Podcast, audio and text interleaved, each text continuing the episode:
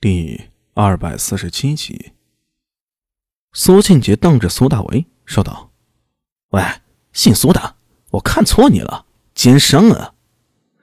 他虽然不情愿，但还是老老实实的按下了手印。苏大为小心翼翼的把欠条收好，从袖中取出了一张飞钱，递给陈明：“谁收？怎么和李明联系啊？”“啊，你们等着。”陈明也不客气啊。收了飞钱就走，大厅里只剩下苏大伟三人，你看我，我看你，气氛一度显得有些尴尬。玉池，接下来怎么做呀？这个我也不知道，我没有想到封印房里会那么复杂，想着进去后把人带出来就好了。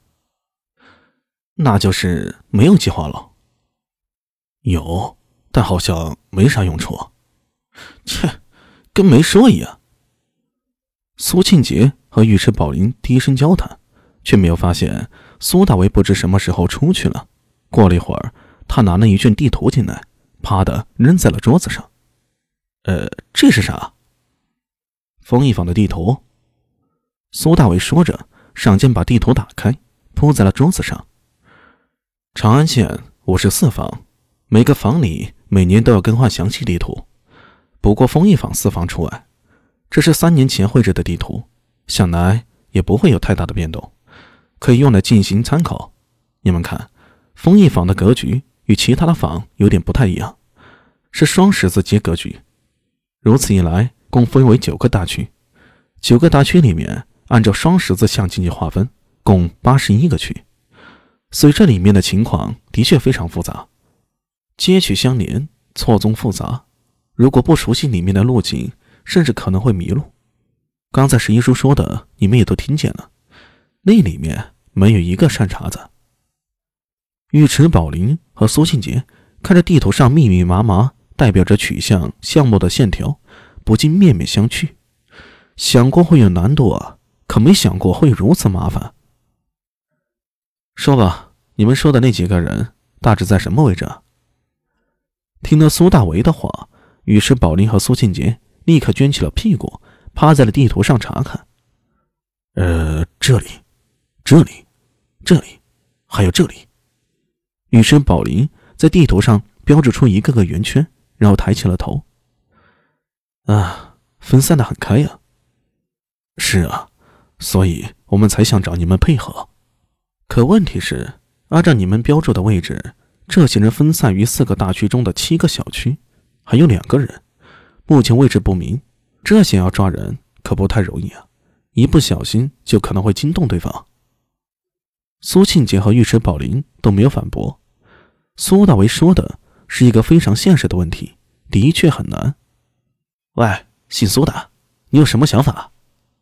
我，苏大为搓揉面颊，轻声道：“说实话，我现在脑子里也是一锅粥。”分的太散了，而且咱们人手太少，除非你们能再找来帮手，否则我觉得很难成功。这个时候一下子我去哪里找人啊？苏大为皱眉沉思，久久不语。片刻后，他抬起了头来：“我倒是有一个人，但我不清楚他是否愿意。”呃，谁呀？是谁你就别管了。反正绝对可靠。这个，你们要同意的话，我现在就去找他商量。你们要是不同意，就当我没说。呃，可你总要告诉我，这个人真的如你所言可靠吗？人家老子可能比不上尉迟，但是比你可一点都不差。哦，苏庆杰闻听啊，瞪大了眼睛：“谁呀？”别废话，同不同意？同意了，我把人叫过来，你们自然就明白了。尉迟宝林看向苏庆杰，苏庆杰也看着他，两人用眼神交流了一下之后，尉迟宝林一咬牙说道：“为了我老子的面子，我同意了。那你们在这里等着了。”苏大为招呼了一声，转身又一次走出大厅。大约过去了一刻钟的功夫。就在尉迟宝林和苏庆杰有些不耐烦的时候，苏大为带着安文生就走了进来。你是安大池？看到安文生，于是宝林愣了一下，脱口就喊了出来。安文生哼了一声，扭头就走。苏大为连忙伸手把他拦住，对尉迟宝林说道：“尉迟校尉，你怎么说话的？还不道歉？”呃，我。尉迟宝林满脸通红，犹豫了一下，走上前去，鞠身一礼道：“呃，安大大兄，刚才是我嘴贱说错了话，你大人大量，别往心里去。不过说真的啊，我确实有点出乎意料，没想到会在这里见到你。对了，安大兄，你怎么会在这里啊？又怎么和他认识的？”